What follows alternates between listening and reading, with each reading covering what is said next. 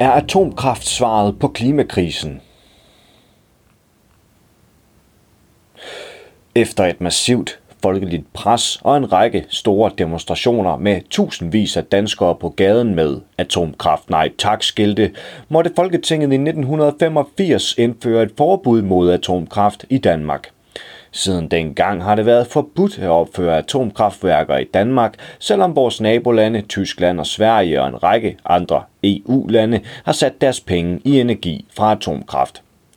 Men det akutte behov for en grøn omstilling og energikrisen i kølvandet på krigen i Ukraine har fået debatten om atomkraft til at blusse op på ny. Ikke kun i Danmark, men i hele Europa. I EU-regi har man besluttet at grønstemple atomkraft som bæredygtig. Det betyder, at atomkraft fremover vil få nemmere ved at få statsstøtte og tiltrække sig investeringer fra eksempelvis banker og pensionskasser. I Tyskland har regeringen besluttet at holde liv i to atomkraftværker, der ellers skulle have været lukket. I Sverige bebudede den nye svenske regering på sit første pressemøde i oktober, at den ville bygge nye atomreaktorer. I Frankrig har præsident Macron bebudet en renaissance for fransk atomkraft med en plan om at opføre seks nye atomreaktorer. Lækkede interne regeringsdokumenter vurderer dog, at den første af de nye reaktorer i bedste fald kan gå på nettet i 2040. Så hvorfor ikke bygge atomkraftværker i Danmark også? Når først de er bygget, skaber de jo næsten gratis og CO2-fri energi, påpeger de danske tilhængere af kernekraft samlet i foreningen Atomkraft Ja Tak. Vi ønsker en fremtid, hvor rigelige mængder ren atomenergi sikrer harmoni mellem økosystemer og menneskelig velfærd, skriver foreningen på sin hjemmeside. Og hos den danske atomkraftvirksomhed Seaborg Technologies betalte, betalte man i august Megafon for at lave en rundspørge om danskernes holdning til atomkraft. Meningsmålingen viste, at 46 procent af de adspurgte danskere ville stemme ja til atomkraft, hvis der kom en folkeafstemning, mens 39 procent ville stemme nej. Næsten samtidig gik Liberal Alliance til folketingsvalg på at undersøge muligheden for at bygge et atomkraftværk i Danmark. Flere kandidater fra Venstre og Konservative bakkede op om initiativet.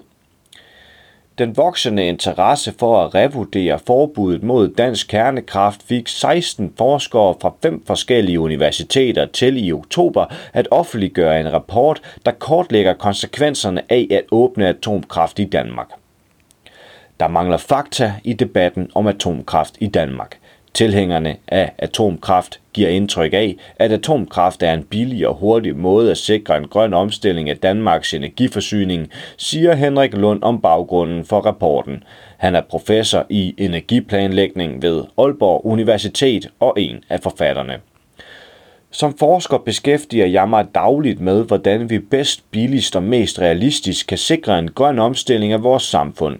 Vi har ikke brug for atomkraft. Energi fra vind og sol, fjernvarme samt energibesparelser og energieffektiviseringer af vores boliger er noget af det hurtigste og mest effektive og billigste, vi kan investere i, hvis vi ønsker at fremme den grønne omstilling, forklarer Henrik Lund. Forskerne kigger i deres rapport på, hvor meget det koster og hvor lang tid det tager at bygge atomkraftværker og sammenligner det med vindmøller og solceller. Konklusionen er, at atomkraftværk både er dyrere og langsommere.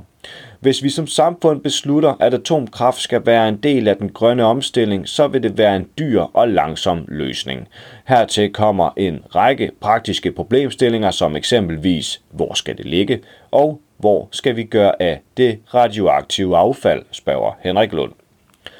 Forskerne kortlægger eksempelvis, hvor lang tid det har taget at bygge tre europæiske atomkraftværker, der alle blev bygget for nylig. Olkiluoto 3 i Finland, Flammerville 3 i Frankrig og Hinkley Point C i Storbritannien.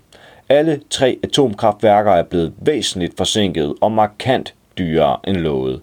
Byggeriet af Hinkley Point C begyndte i 2016 og er ikke færdiggjort endnu. Det ventes færdigt i 2028, men kan blive yderligere forsinket. Flammerville 3 blev i gang sat i 2007 og forventes klar i 2023 i modsætning til den oprindelige plan om 2013. I Finland tog det 20 år, inklusiv 13 års forsinkelse, før atomkraftværket Ulkiluoto 3 sidste år kunne begynde at producere strøm. Undervejs steg prisen på atomkraftværket fra 22 milliarder kroner, da forslaget om værket blev fremsat i år 2000, til 82 milliarder kroner, før det stod færdigt. Det finske atomkraftværk Olkiluoto 3 kan levere 1,6 gigawatt strøm. Til sammenligning tog det tre år at opføre vindmølleparken Vindpark Torup Sletten og Kriegers Flak, og bare et enkelt år at opføre Heartland Solcellepark. Thor Havvindemøllepark kostede 15 milliarder kroner at bygge og kan allerede fra år 2027 levere 1 gigawatt strøm. Hertil skal lægges planlægningstiden, som forskerne bag rapporten anslår til at være 5-8 år for atomkraftværker og 1-6 år for vindmøller og solceller. Hvis man mener, at der skal gøres noget hurtigt for at sikre en grøn omstilling af vores energiforsyning, så er atomkraftværket ikke svaret. Klimakrisen kan ikke vente, og vi har jo opfundet andre løsninger. Klimaet kan ikke bruge til noget, at atomkraft kan om 20 år begynde at producere energi, der kan afløse olie og gas. Førende klimaforskere har gang på gang slået fast, at vi er nødt til at handle langt hurtigere, hvis de værste konsekvenser af klimakrisen skal afbødes, konstaterer Henrik Lund.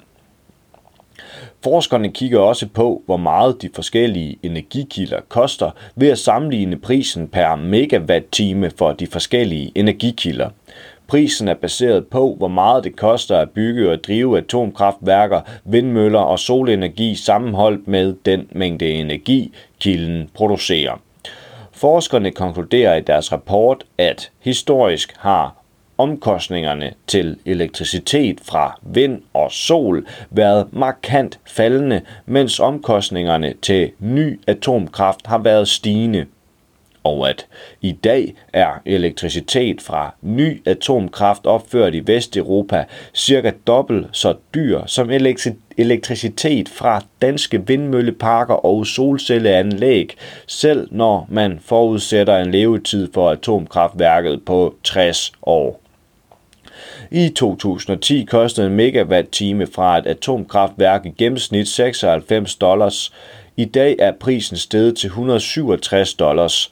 Ifølge den seneste rapport om priserne på forskellige energikilder, som det finansielle rådgivningsfirma Lazard udgiver hvert år.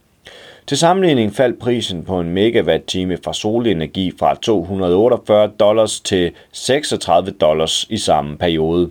En af årsagerne til, at prisen på atomkraftværker stiger, er, at kravene til atomkraftværkernes sikkerhed bliver større og større, og mere udgiften kommer forbrugerne til at betale over elregningen.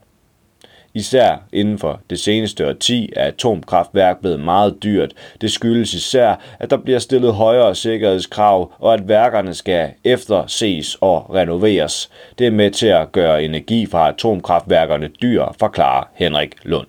Eksempelvis besluttede myndighederne i verdens største atomkraftsland, USA, efter terrorangrebet den 11. september 2001, at indføre krav om, at alle nye atomkraftværker skulle kunne modstå at blive ramt af et passagerfly.